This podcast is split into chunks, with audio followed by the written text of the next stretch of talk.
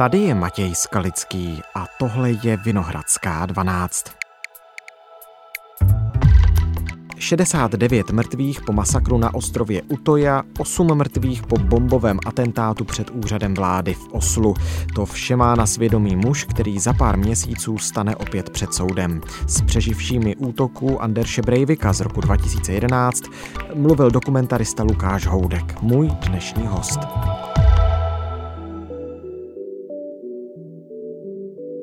Dnes je pondělí 20. listopadu. Dobrý den, vítejte tady u nás ve Vinohradské 12. Dobrý den. Proč půjde Anders Breivik zase k soudu? On půjde vlastně ke dvěma soudům příští rok a oba jsou z jeho rozhodnutí. Jeden eh, je klasicky proto, že může žádat o podmíneční propuštění, hmm. Což může právě proto, že byl odsouzen k nejvyššímu možnému trestu 21 let s možností prodloužení až jako na doživotí vždycky průběžně, tak on může po deseti letech uplynutí toho trestu, to znamená v roce 2022 tohle roku, může žádat každý rok o podmínečné propuštění a tudíž musí proběhnout vždycky nový soud. Tak to je vlastně, on to využil v roce tuším 2022 a příští rok jako bude mít další soud, kde to znovu využije a dá se očekávat, že to asi bude využívat po každý a současně druhý soud se bude týkat jeho vězenských podmínek, protože on si dlouhodobě stěžuje na to, že má špatné vězenské podmínky, ano. takže eh, se rozhodl opět eh, žalovat eh, stát. Už jednou se to stalo, hmm. tuším v roce 2018 nebo 17 už měl jeden takovýhle soud, kde mu i ten soud dal vlastně za pravdu. No, jak tahle ta zpráva, na to, že se vůbec jeho jméno Breivika objevuje znovu v médiích, jak tohle to rezonuje mezi Nory? Myslím, že to rezonuje dost. Lidi o tom hodně diskutují a právě ty vězenské podmínky, myslím si, to není něco, o čem diskutuje jenom Norové. To často slyším i tady, když eh, mluvím třeba o tom, co jsem natočil, tak to vlastně lidi popuzuje, že ten člověk si nemá na co stěžovat.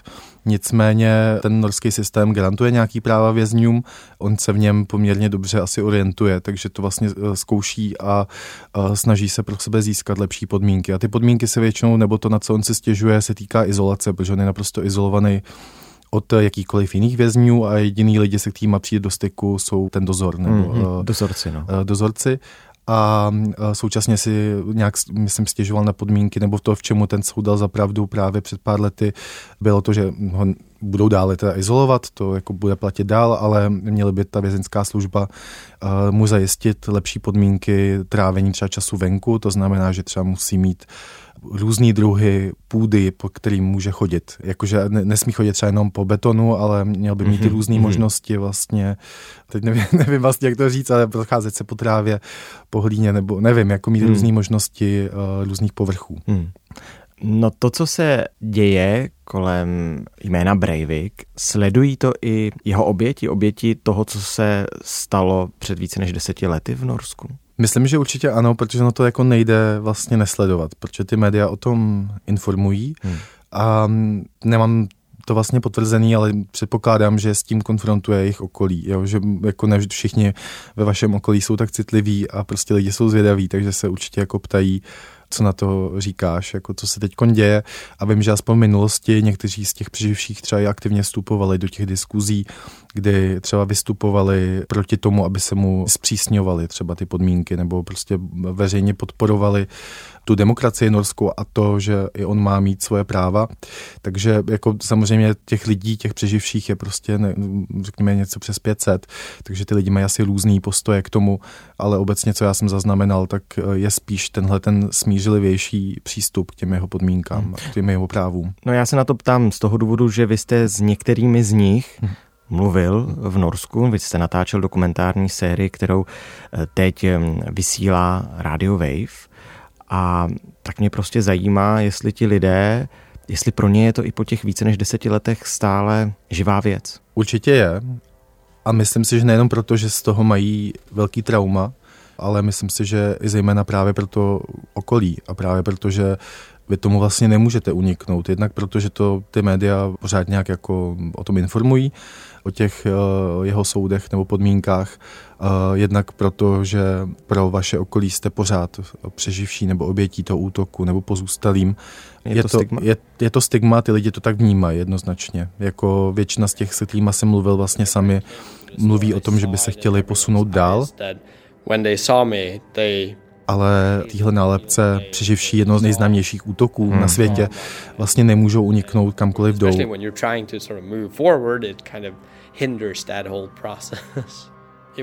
A vlastně vždycky, když lidi zjistí, že třeba byli na útoje nebo přežili, hlavně jde o útoju, ale že třeba přežili ten bombový útok v centru Osla, tak se to vnímání jejich osoby tím okolím okamžitě změní. A oni už by se chtěli posunout dál, ale vlastně nemůžou, ne kvůli sobě, ale kvůli, kvůli tomu okolí. Trpí ti lidé nějakými psychickými problémy stále?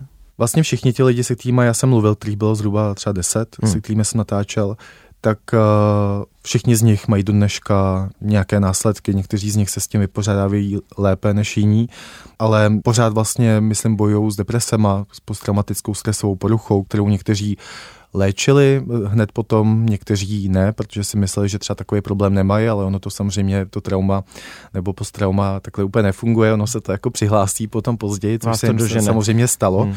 mnohým z nich. A myslím si, že to, co řeší dneska po těch uh, zhruba 12 letech, je právě snaha odstartovat nějaký nový život, ale ne vždycky je to tak úplně snadný. Takže já jsem zaznamenal to, že se vlastně od toho chtějí uh, ty lidi spíš odstřihnout. Vnímají to, že je to vlastně jako jeden den v jejich životě, který má teď předurčovat to, kým jsou pro své okolí, pro svět, po zbytek jejich života, ale oni prostě jsou trávený z toho, že nikoho nezajímá, kdo jsou, jako dneska, nebo co dělají, každýho pořád zajímá, jako kolikrát byli střelený, nebo co se přesně stalo, kde přesně se schovávali na tom ostrově, ale oni prostě už chtějí jít jako úplně někam jinam. Tohle byl i ten důvod, proč ty lidi vlastně s mnou mluvili, protože oni jsou ty lidi otrávený a většina, většina z nich tu spolupráci s mnou odmítla právě protože se vlastně nechce k tomu vracet a ti, mm-hmm. kteří byli pro, tak právě kvůli tomu, že eh, ten koncept toho podcastu je takový, že se zaměříme na to, co bylo potom hmm. a kdo jsou oni dneska.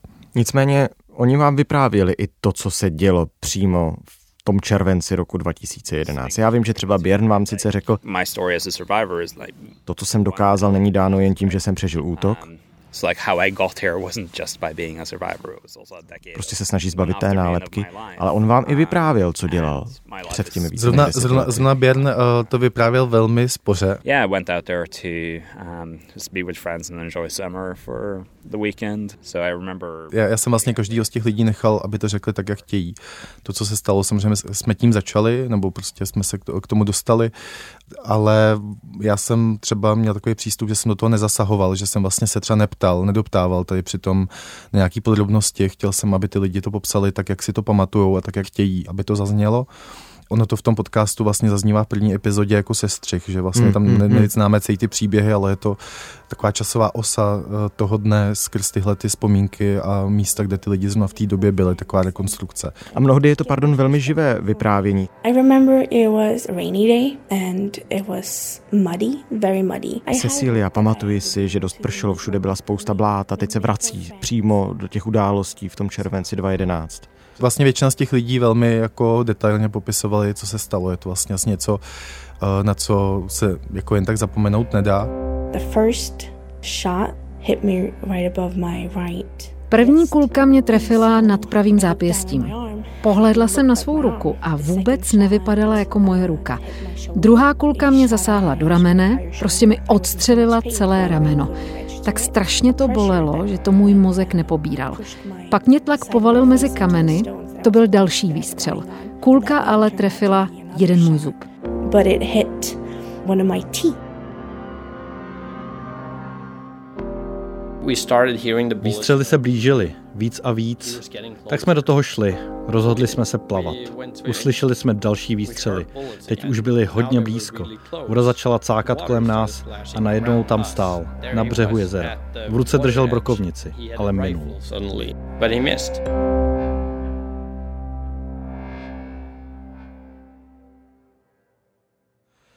Většina toho našeho eh, povídání a natáčení se týkala jako věcí mimo, mimo ten samotný útok, ale samozřejmě je to už 12 let, jsme, jsme v Česku, uh, Radio Wave, který to vysílá, poslouchá hlavně jako mladá generace, který třeba v té době možná bylo 10 let, hmm. nebo jako, takže musíme to vysvětlit, ač ten můj přístup k tomu zpočátku takový nebyl. Já jsem se tomu chtěl vlastně vyhnout z úcty k těm lidem, ale vlastně jsme k tomu museli přijít právě protože spousta lidí si možná už nepamatuje, co přesně se stalo. Hmm. No ten eh, nejsilnější příběh, který jste od jednoho z těch deseti lidí slyšel, dá se nějak odvyprávět?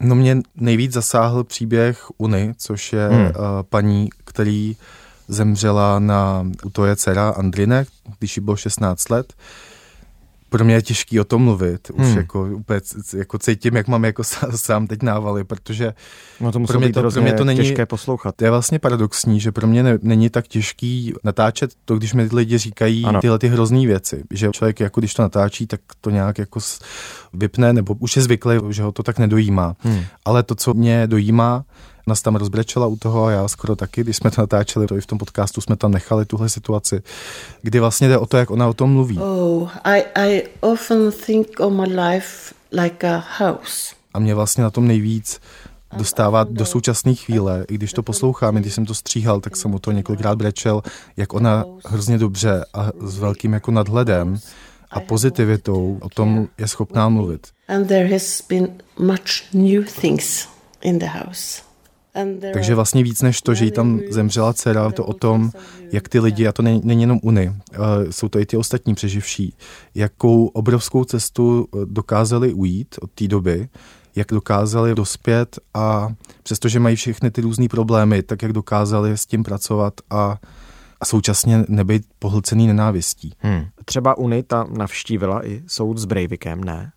Ano, Uni byla u toho soudu, kde vlastně četla prohlášení za ty rodiny, které tam přišly o někoho. The last day in the court I talked for us who had lost on Utøya and then I could tell him what he had done to us pro ní ten soud, stejně jako i pro ostatní, kteří u toho soudu byli, byla tam většina z těch lidí, se kterými jsem natáčel, tak pro ně ten soud byl zásadní v tom, že samozřejmě se to nejdřív obávali, nevěděli, jak to něj dopadne, dolehne, ale eh, když pak u toho soudu byli, tak eh, vidět toho útočníka, dívat se mu do očí a třeba v případě Uny zrovna zažít to, že on se jí není schopen dívat do očí že ona hrála tu hru v uvozovkách, že se mu snažila dívat do očí co nejdál hmm. a on vlastně to nevydržel a uhnul pohledem tak pro ní tenhle moment byl zásadní v tom, že si uvědomila, že prostě mu nechce věnovat žádnou energii. Jo, jo, a pak si pomyslela, vůbec mi na tobě nezáleží.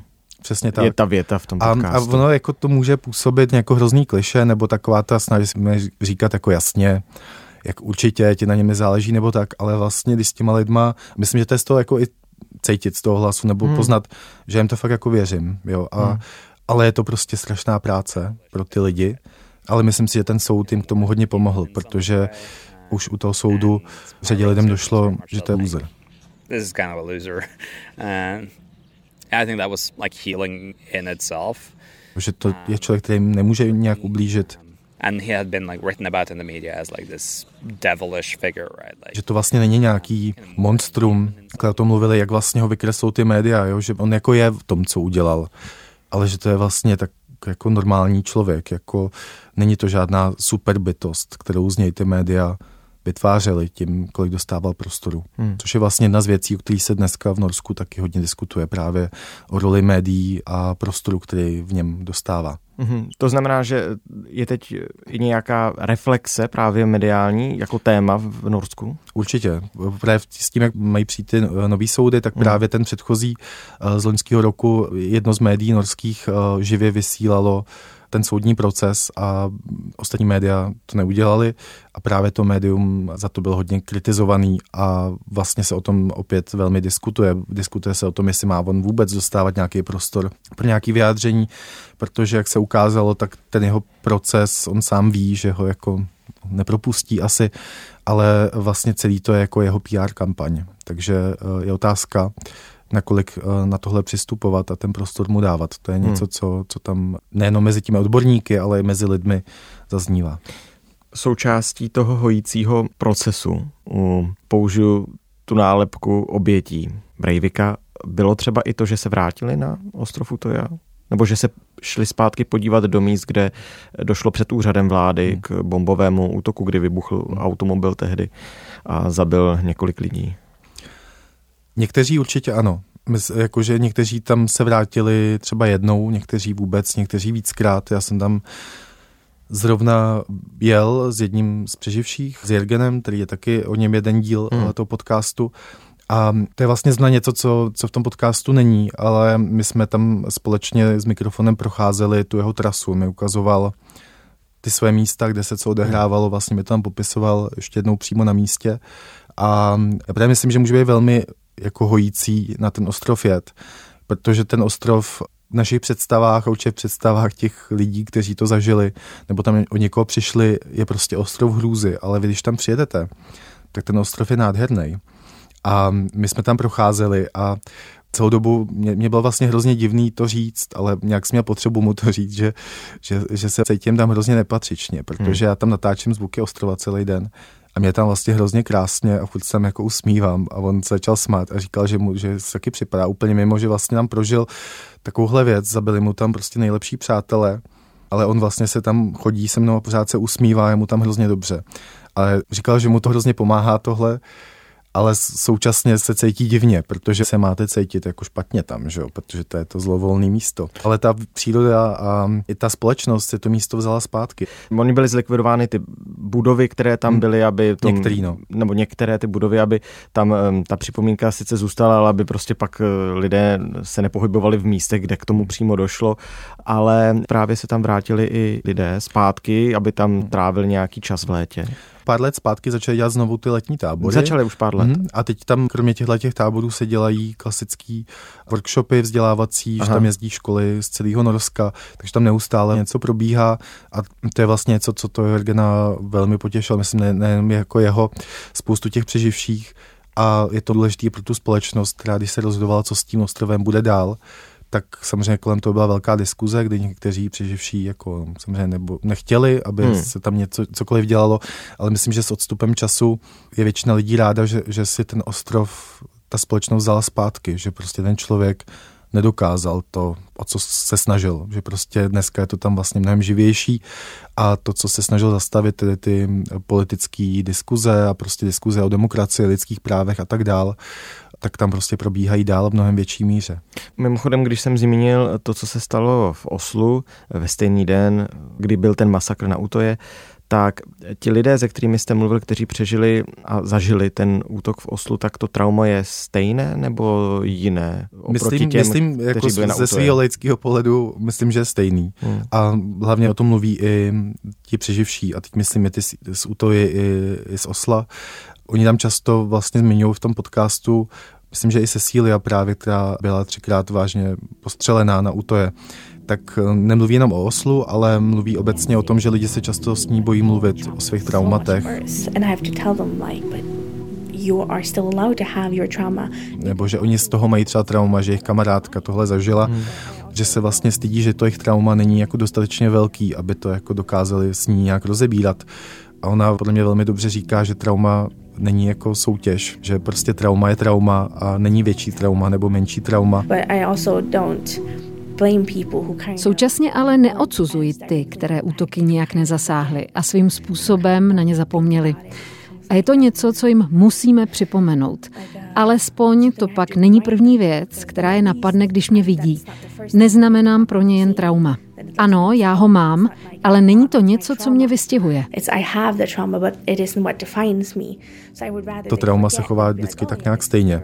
A to je něco, či myslím, že ty lidi, kteří přežili útok v centru Osla nebo tam o někoho přišli, tak tím trpí dneska, že v té jedné epizodě s úřednicí Níle, která přežila ten útok tam, se o tom bavíme. When you have PTSD or are traumatized, the consequences are the same. Ona říká, že jsou ty oběti přeživší opomíjeni, že celá pozornost se zaměřila na útoju, protože samozřejmě tam zemřelo velmi brutálním způsobem 69 lidí, převážně dětí, jako hodně mladých lidí, ve vládní čtvrti 8 lidí a že právě kvůli tomu, té brutalitě se tomu říká dneska útoja atax i u toho soudu, což mě třeba zarazilo, nevěděl jsem to do té doby, eh, jak jsem říkal, Uni tam četla za ty rodiny prohlášení, jak vlastně co jim útočník způsobil, tak ty pozůstalí z té vládní čtvrti tu možnost nedostali. Hmm. Hmm. Prostě to mohli přečíst jenom ty pozůstalí z té útoji. A to je vlastně něco, co mi docela zaskočilo. A to je dneska něco, z čeho ty lidi mají takový další trauma, že se na těch zážitky nebo ty problémy, protože byly v té vládní čtvrti, zapomínáno. A já se teď nechci zeptat nijak nepatřičně, ale zaznívaly třeba v těch výpovědích těch lidí, se kterými jste mluvil, i nějaké zmínky o nejenom o tom, že nechtějí v sobě dusit ten vztek na toho konkrétního člověka, ale že mu třeba po těch letech i odpustili? No, já jsem se samozřejmě bych na to uh, jako na útočníka ptal, ale... Jako dá ne... se to vůbec? Já bych, já si, já si myslím, že mu neodpustili, aspoň hmm. ty lidi, se kterými jsem mluvil, nicméně si myslím, že se rozhodli směřovat tu svoji energii někam jinam. Já myslím, že to asi úplně nejde hmm. mu odpustit. Myslím si, že mu neodpustila ani norská společnost, aspoň to říkají odborníci. A myslím si, že i pro něj samotného, nebo to aspoň říkají, je pro jeho dobro, že je izolovaný od okolí, protože, nebo že je v tom vězení, protože jakmile by prostě byl s dalšími vězni, tak ho okamžitě někdo uh, zavraždí. Stejně tak, kdyby ho pustili na svobodu, tak uh, se domnívají, že prostě by někdo rád byl tím v úvozovkách hrdinou, který ho zavraždí. Takže myslím si, že tam není úplně jako vůle nebo vůbec jako nějaká síla jako mu odpustit. Ten, ten člověk prostě způsobil těm lidem neskutečný i ty celý zemi, protože neskutečný trápení, protože si možná neuvědomujeme, že Norsko má 5,5 milionu obyvatel a podle jednoho z výzkumů každý třetí obyvatel Norska zná někoho, kdo je tím přímo zasažen. Takže vlastně ten dopad těch útoků je obrovský pro tu zemi. No tak jo, tak já moc díky, že jsme mohli přiblížit eh, to, co jste vyslechl a to, o čem jste točil a pokud to bude kohokoliv více zajímat, tak určitě doporučujeme celou tu podcastovou sérii, kterou teď aktuálně vysílá Radio Wave. Moc díky za to, že jste přišel. Děkuji za pozvání. Tohle už je všechno z Vinohradské 12, z pravodajského podcastu Českého rozhlasu. Dnes s dokumentaristou Lukášem Houtkem. Bavili jsme se o jeho nové podcastové sérii pro Radio Wave, která se jmenuje Přežít a vypráví příběhy těch, kteří se vyrovnávají s útoky Anderše Breivika na ostrově Utoja a u úřadu vlády v Oslu z roku 2011. Vinohradská 12 zavináč rozhlas.cz, to je náš e-mail, to je adresa, na kterou nám můžete psát a pokud to už neděláte, tak nás začněte odebírat, jsme ve všech podcastových aplikacích. Naslyšenou zítra.